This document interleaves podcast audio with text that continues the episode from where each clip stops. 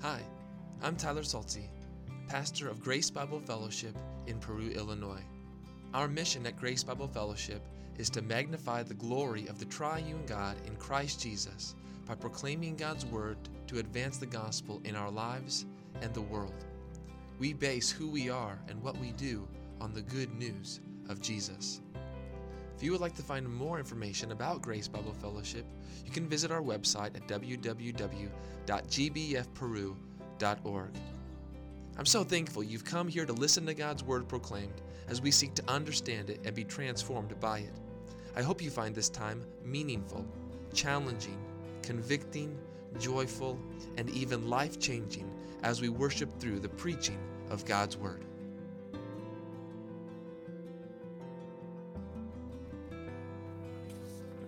Invite you to take your copies of the scripture with me this morning and open to the book of Exodus, chapter 31. It's good to know that we can come to Jesus and he will never cast us out. You've gotten settled in. Would you stand with me as I read Exodus 31, first 11 verses? Hear the word of the Lord. The Lord said to Moses, See, I have called by name Bezalel, the son of Uri, son of Hur, the tribe of Judah, and I have filled him with the, whole, with the Spirit of God, with ability, with intelligence, with knowledge, and all craftsmanship, to devise artistic designs, to work in gold, silver, and bronze, in cutting stones for setting, and in carving wood, to work in every craft. And behold, I have appointed with him Aholiab, the son of Ahisamach, of the tribe of Dan.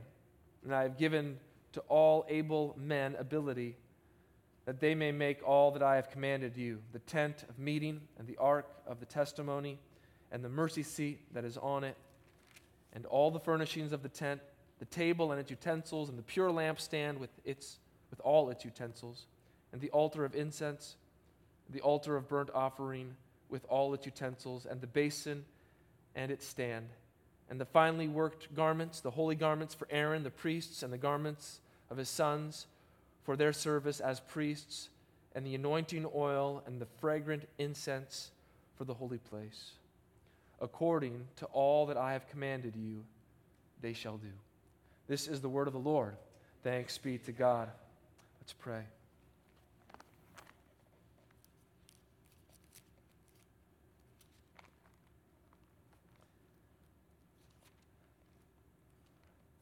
Our Father,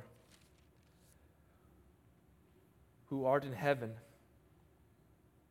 hallowed be your name. Your kingdom come, your will be done on earth as it is in heaven. Give us this day our daily bread, and forgive us our debts as we also have forgiven our debtors. And lead us not into temptation, but deliver us from evil we pray in Jesus' name. Amen. You may be seated.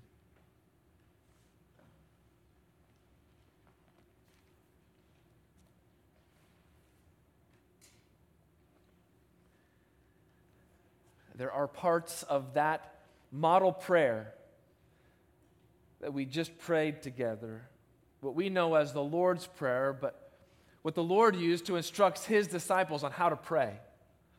And if you think about that for a moment, the Lord taught his disciples to pray, and that was a prayer that you could say in 20 seconds, 30 seconds.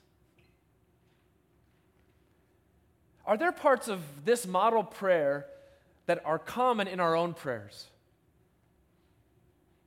We might be quick to remember to ask for bread and to thank the Lord for the bread that He has given to us.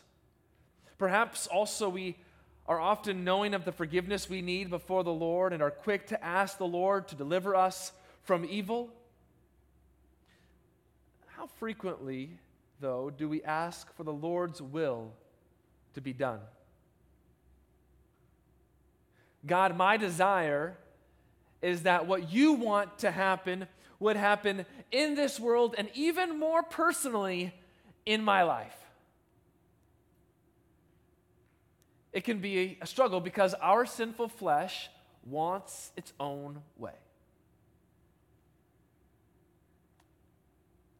Maybe we are not quick to plead with the Lord for His will to be done because we want our own will to be done. I have a perfect plan for my life. I know how things should go. I know how I want things to go. And often, our joy and our happiness hinge upon us getting our own way. If my will is done, then I'm good. I'm happy. I feel great. But if my will is not done, watch out. I'm upset. I'm depressed. I'm bitter. I might throw a pity party for myself, or I might even lash out in anger. Are we willing? And are you willing to lay your will down? Lay what you want down and give yourself to the Lord's will. God, I want what you want, and I am willing to sacrifice and kill my own will if it does not follow your will. It's not easy. In fact, our world plays on our will.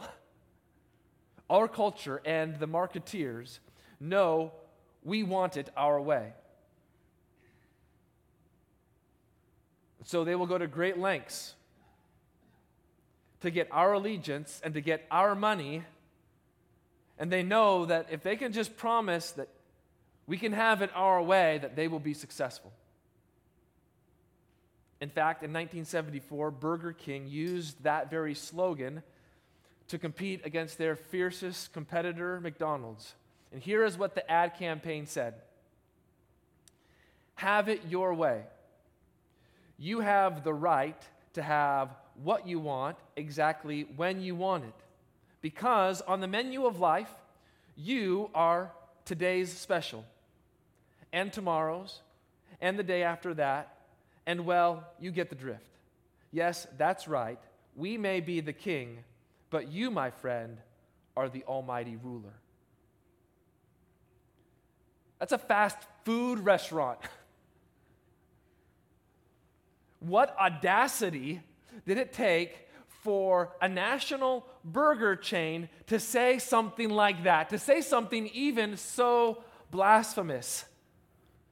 I believe it took very little audacity because that is exactly what people believed. Burger King just put it into writing. Burger King was not changing the way people thought, they were merely expressing what people already thought a thought that has been lodged in the heart of sinful man since the Garden of Eden. The problem, however, is that such boastful and prideful thought does not stay confined to what you want on your hamburger. Our culture is running at lightning speed to ensure that everyone can have it their way in whatever sphere of life that they're living. It could be easy for us to sit here today and to pick off people who are intent on having it their way and ignore the way in which we want it our way. So, are there realms in your life in which you want it your way? Are there areas in which you would say in your heart, My will be done? One of the ways, or one of the realms that the Lord deals with directly is worship. You were created and you exist to worship. Yet, how often do we elevate worship according to our own will?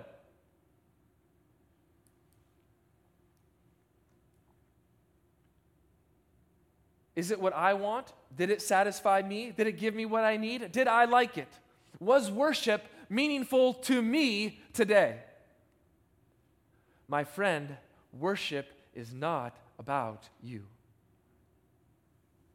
worship is about God. Have you ever prayed like this Lord, let your will be done in our worship of you today? As we come together as the body of Christ, our Lord, isn't this the place of all places where you would think that you would see the Lord's will be done?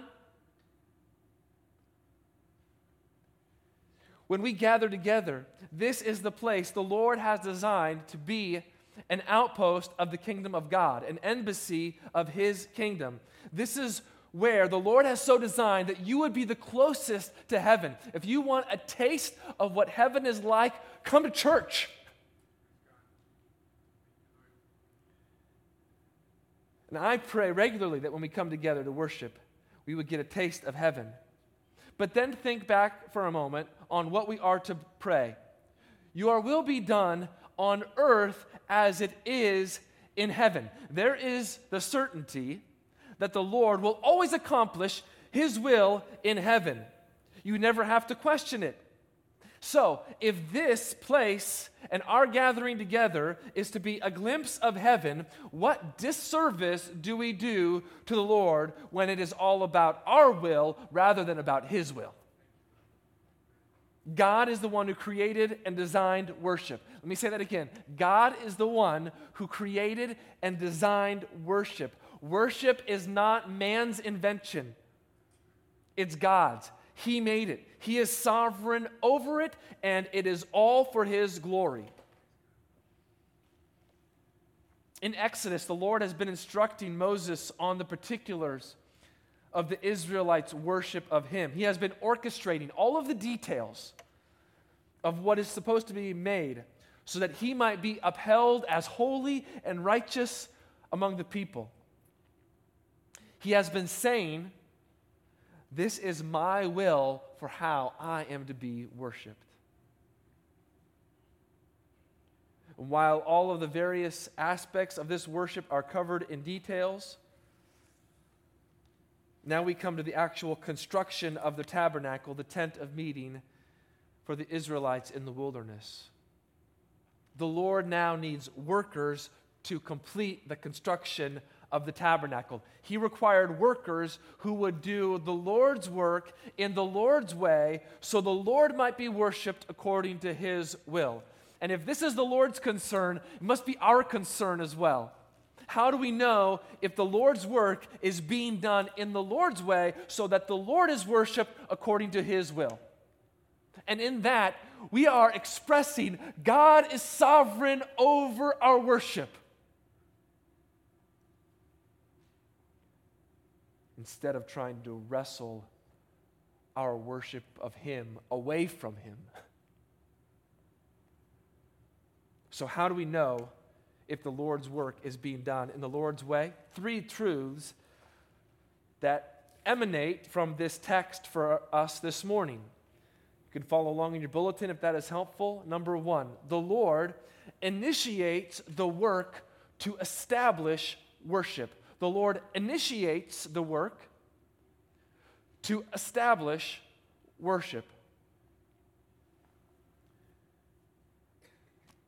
the primary action. And so the primary work of our text this morning revolves around what the Lord does. The prominent verbs are communicating to us actions taken by Yahweh Himself. And what a good reminder for us. We don't initiate the work, we're not the instigators of God's work. He starts it.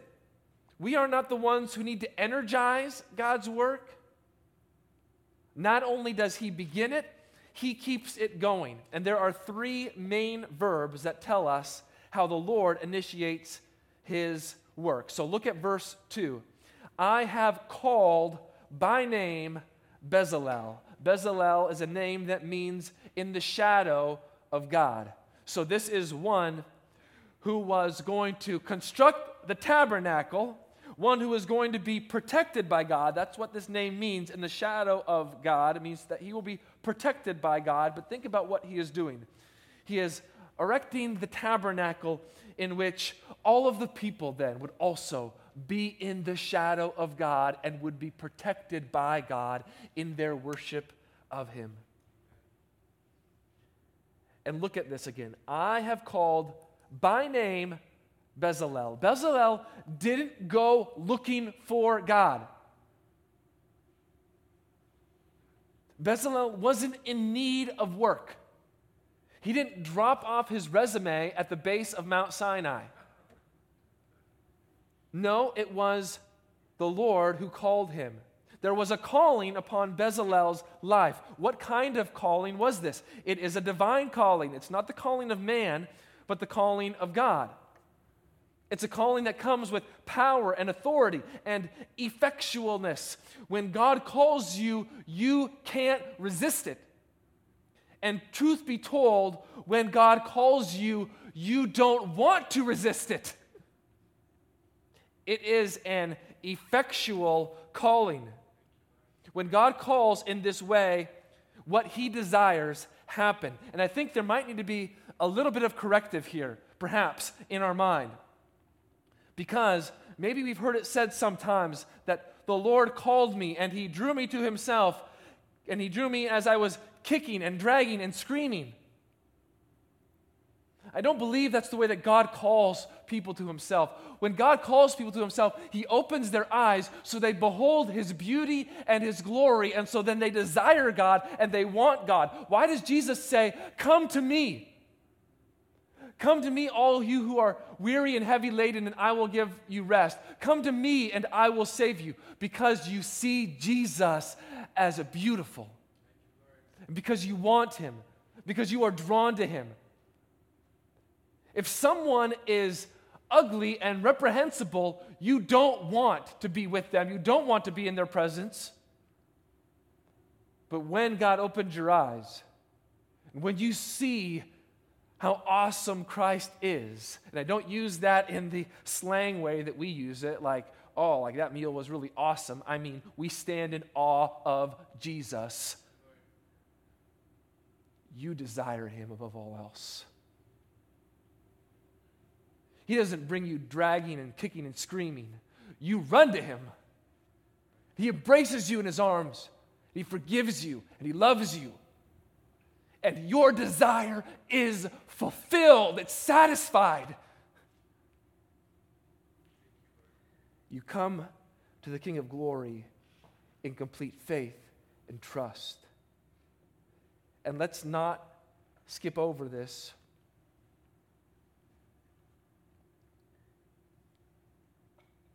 Bezalel didn't say, No thanks, God. He could have said, I'm not worthy for this work. I'm not strong enough to do this work. Bezalel could have thought up all of the best arguments as to why he shouldn't do the work.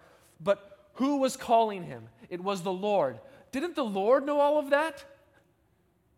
The Lord knew Bezalel's inadequacies. The Lord knew Bezalel's shortcomings. The Lord knew Bezalel's sin. But the Lord said, Bezalel, I have called and chosen you. You are the man for the job. Fulfill the work that I have called you to do.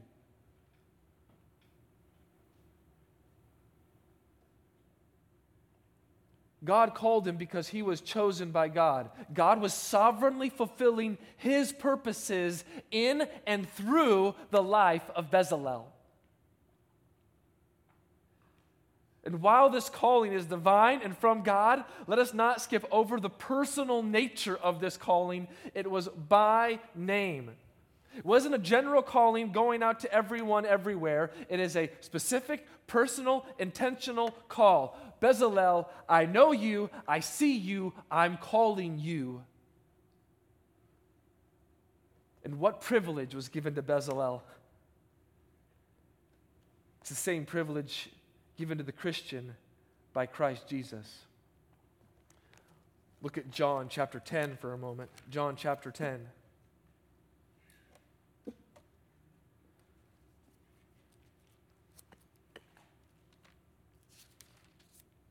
John 10, verses 2 and 4. Well, let's start in 1. John 10, 1. Truly, truly, I say to you, he who does not enter the sheepfold by the door, but climbs in by another way, that man is a thief and a robber. But he who enters by the door is the shepherd of the sheep. To him the gatekeeper opens. The sheep hear his voice, and he calls his own sheep by name and leads them out. When he has brought out all his own, he goes before them, and the sheep follow him, for they know his voice. Do you hear what the good shepherd does? He calls his name by, uh, he calls a sheep by name. He leads them out. He goes before them, and they follow him because they know his voice. There is comfort in the calling of the good shepherd.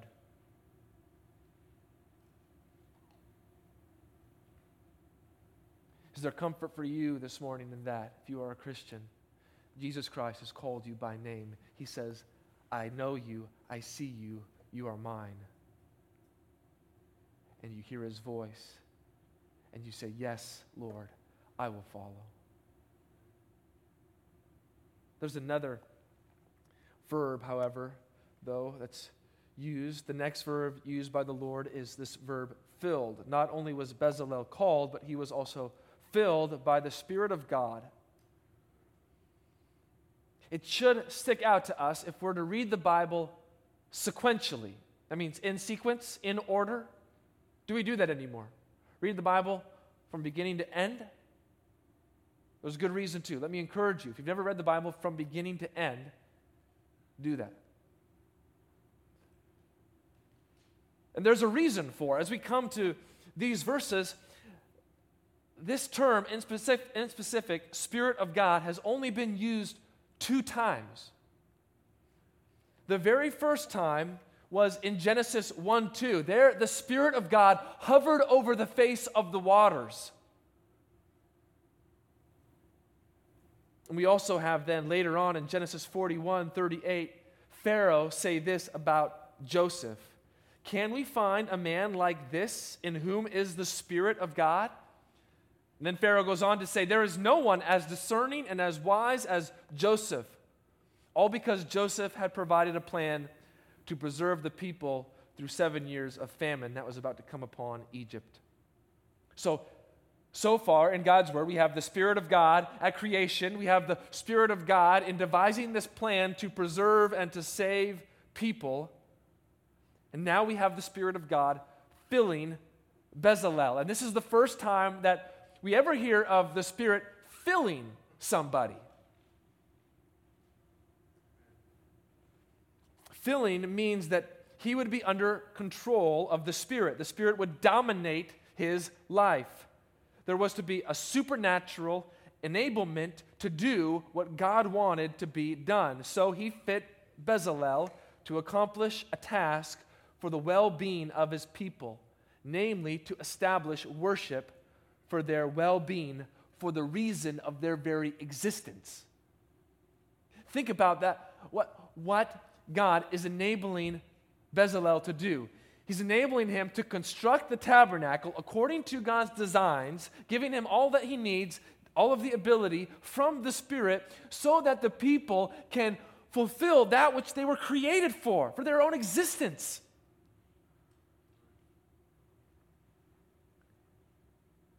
Then we come to the last verb, gave. The Lord gave Bezalel a helper in Aholiab. He also gave wisdom to all the, this is literally what it says, to all the wise hearted men of the people to help in the construction.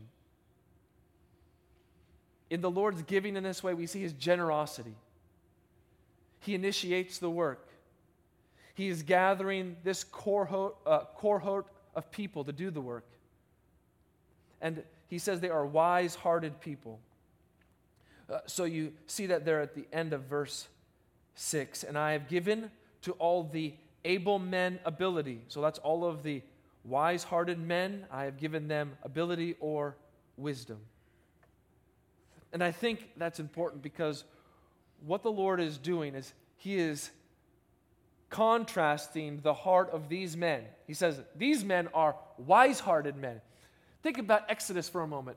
Who other's heart have we got insight into? Pharaoh. And what do we know about his heart? It was hard. Pharaoh hardened his heart, the Lord hardened Pharaoh's heart. Here, the Lord is contrasting. He is saying, These men are not like Pharaoh. Pharaoh hardened his heart. He had a hard heart.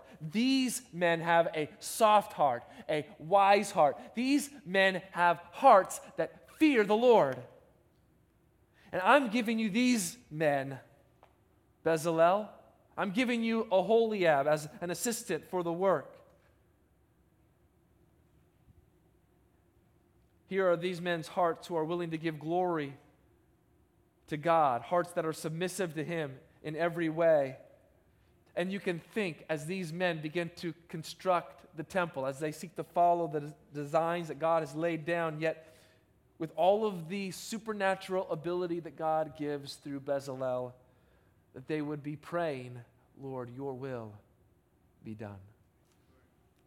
Number two, the Lord is imitated by the workers to enable worship. The Lord is imitated by the workers to enable worship. The Lord is imitated by the workers to enable worship. God has so built in and designed the pinnacle of creation, mankind, to be imitators.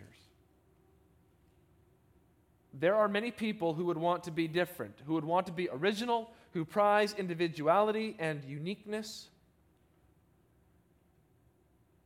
The world would tell us that such a view makes us strong, but it's actually the opposite. Individuality and independence and complete uniqueness isolates us and makes us weaker. Now, there is some sense of uniqueness in each one's personality, but there is another side where each of us is to be an imitator. And it's built into the very fabric of our being. Sons want to be like their fathers, daughters want to be like their mothers. Children look up to others who are their heroes because they want to be like them. The people who you hang around, you become like them. There are some who have hung around with people who have a strong accent. You know what happens? They begin to pick up that accent. I've seen it happen in the South. God knows this. He says in His Word, bad company corrupts good morals. You hang around people who are bad company, guess what? You're going to imitate them, you're going to mimic them. Ultimately, this imitation is built into us because we are to imitate God. We cannot imitate Him in every way, but in certain ways we can. The Lord says, You are to be holy, for I am holy. You are to love one another because God is love. Now, Yahweh calls Bezalel and filled him with the Spirit so that he would imitate him, and specifically, he would imitate him in the work of creation. Look at verse 3 and see what the Spirit gives to Bezalel. So, here is how I read verse 3 I have filled him with the Spirit of God. And then, colon, this idea, he's filled with the Spirit of God. And so, what are the specifics that the Spirit is giving him? And so, here are the specifics the Spirit is giving him ability or wisdom. This is the word for wisdom. This is the skill necessary to produce something of value for God. The Spirit also gives intelligence, or another word is understanding. This is the ability to distinguish between things, to know what pleases the Lord and what doesn't, to perceive the best way and to follow it. So he's given him ability or wisdom, intelligence or understanding, and then the next thing, he has given him knowledge. This is the experiential awareness of how things are done. And finally, the Spirit gives unto him all craftsmanship. Who is the consummate craftsman? It is God Himself. And has he not set on display his craftsmanship through creation? In fact, look at Genesis 2. Genesis 2 3.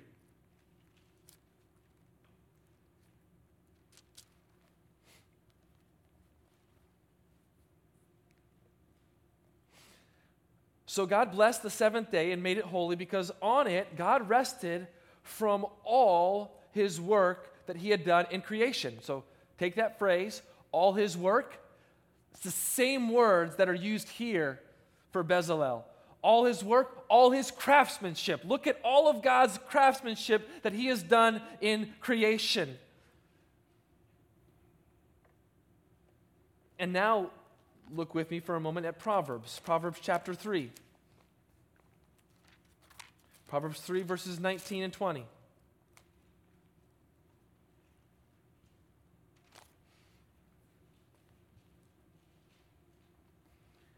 Proverbs 3 19 and 20.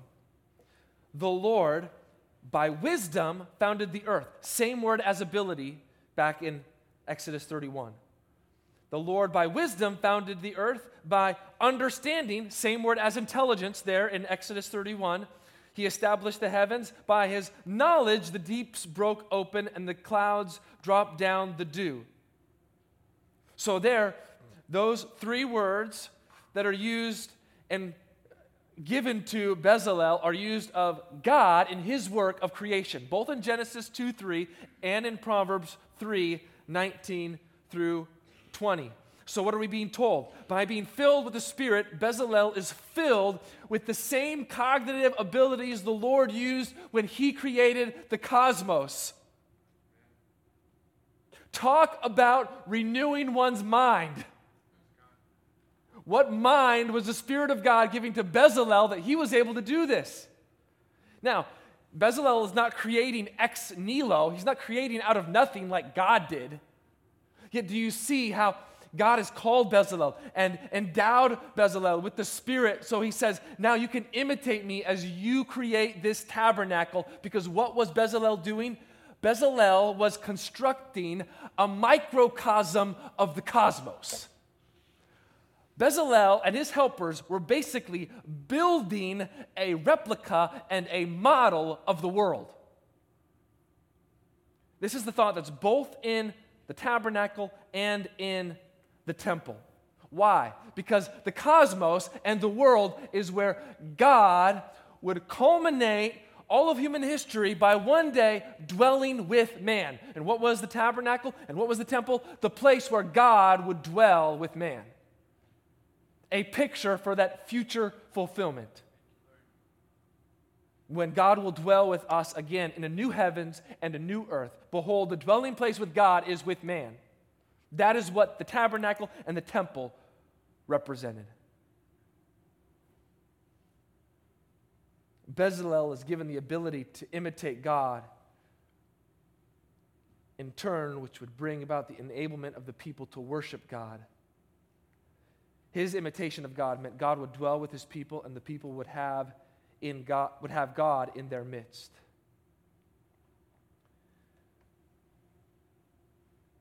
A place where God's people could fellowship with God, know God, and commune with God. But think about this Bezalel was filled with the Spirit of God to do this amazing work of creation. And even Bezalel is not the final fulfillment, it points to another one. So take your Bibles and turn to Isaiah chapter 11. Isaiah chapter 11, verse 2. I'll start in verse 1 again. Isaiah 11, 1. There shall come forth a shoot from the stump of Jesse, and a branch from his roots shall bear fruit. Who are we talking about? We're talking about the Messiah. We're talking about Jesus. Look at verse 2. And the Spirit of the Lord shall rest upon him. What is this Spirit?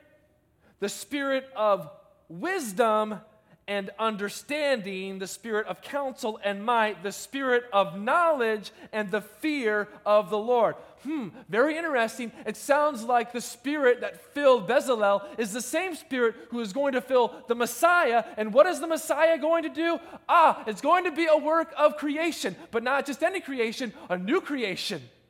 Creation where he takes dead people and makes them alive a creation where he shows his love for his people by dying on the cross and rising again from the dead to save them and forgive them of their sins.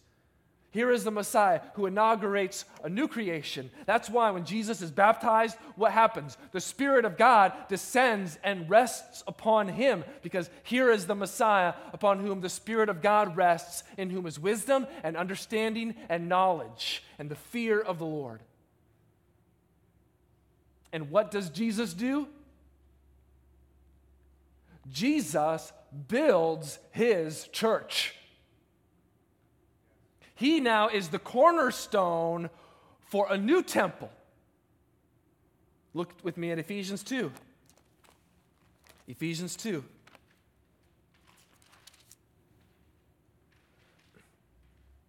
Verses 19 and 20, 21 and 22. Ephesians 2.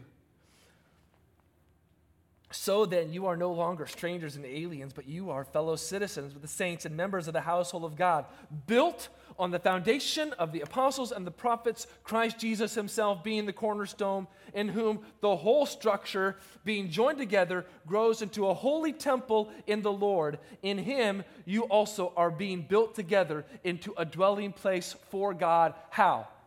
By the Spirit. So now the Spirit has come and rested on the Messiah. But what happens now to all of those who put their faith and trust in this Messiah?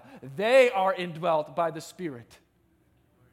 And we are being built into this holy temple where the Spirit of God dwells in us and among us and in our midst, with Jesus Christ being our cornerstone. And what are we doing? We want to do the Lord's work in the Lord's way. As a as those who are under the shadow of God in union with Jesus Christ, using our gifts to grow up into Him who is our head and to become more and more like Him. We are being conformed into the image and likeness of Jesus Christ by the Spirit. We are called to be like Jesus. When was the last time you prayed that? When was the last time you prayed, God, make me like Jesus? More today than the day before. It should be a constant prayer. Finally, number three, the Lord affirms the workers will be equipped to obey the Lord affirms the workers will be equipped to obey. Back in Exodus 31, this is the very last verse of our text from this morning, verse 11. According to all that I have commanded you, they shall do. Yahweh gives Moses a promise the way that this is worded, it's not subjective. It's not Yahweh saying, Oh, please, oh, please, oh, please. I hope, I hope, I hope. This might happen. They might obey me. I want them to obey me. It's my desire that they obey me. No, Yahweh is saying, according to everything that I have said, they will do it. This is the promise. You don't have to question, you don't have to wonder. It is certain. They will fulfill the work that I have given them to do. They will glorify me.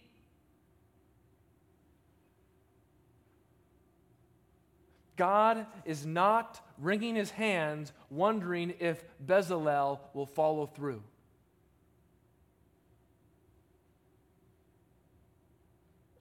Do you ever wrestle or struggle with obedience?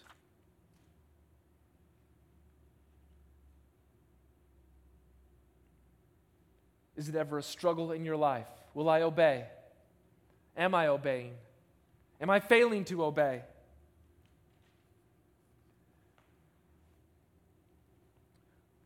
Do you know who doesn't struggle with obedience? unbelievers. They don't struggle with obedience. Now, they might feel bad about things that they have done or not done. Obedience is done before the Lord. Believers, believers wrestle with obedience because we are those who are acutely aware that our obedience is not perfect yet. We do not obey the Lord how we should all the time. Lord willing, we're growing in that. We want to obey Him more and more. Only by His grace can we ever say that we are growing in that, but sometimes it feels like one step forward, 10 steps back. Lord, why am I not obeying you more? Why am I not obeying you better? Believers wrestle with this. And as we wrestle with this, what do we need to do? We need to go back to the Spirit of God. Galatians 3 3 says this Are you so foolish? Having begun by the Spirit, are you now being perfected by the flesh? What is Paul saying? Paul's saying, it's the Spirit of God that's brought regeneration and renewal and salvation into your life. Are you so foolish to think that it took a supernatural work to save you, that it's not going to take the same supernatural work to cleanse you and sanctify you and make it possible for you to obey? The only reason that, believer, you and I are able to obey is because a supernatural work is being done in us. Obedience does not happen through the flesh. Obedience happens because the word of or the spirit of God and the word of God being used by the spirit is working in us. This is what Romans 6 says. Romans 6 verses 12 through 13. Let not sin therefore reign in your mortal body to make you obey its passions. Do not present your members to sin as instruments for unrighteousness, but present yourselves to God as those who have been brought from death to life, and your members to God as instruments for righteousness. For sin will have no dominion over you, since you are not under the law, not under law, but under grace. How is it that we are able to obey? Because we have been given the righteousness of Jesus Christ. It's not our own righteousness, it's not our own goodness. Why? We don't have any of that. It's Christ's righteousness that we depend upon to obey.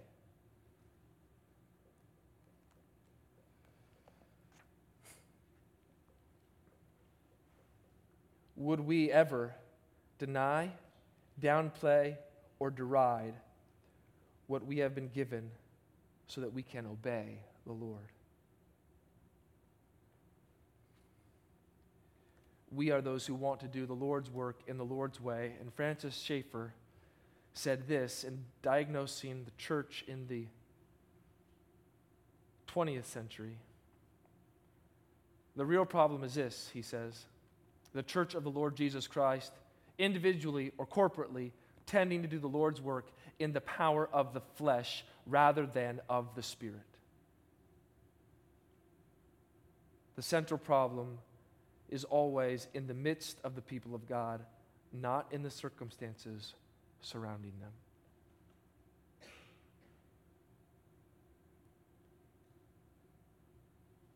Let us not think that we can do the Lord's work in the Lord's way according to the power of the flesh. It can't happen. It won't happen.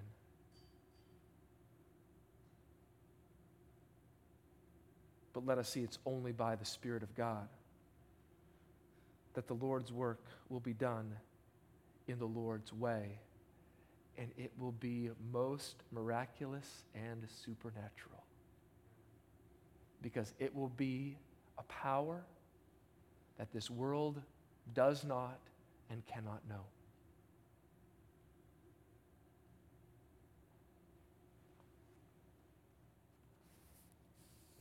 If you've been wrestling this week with your obedience, now is a good time to obey.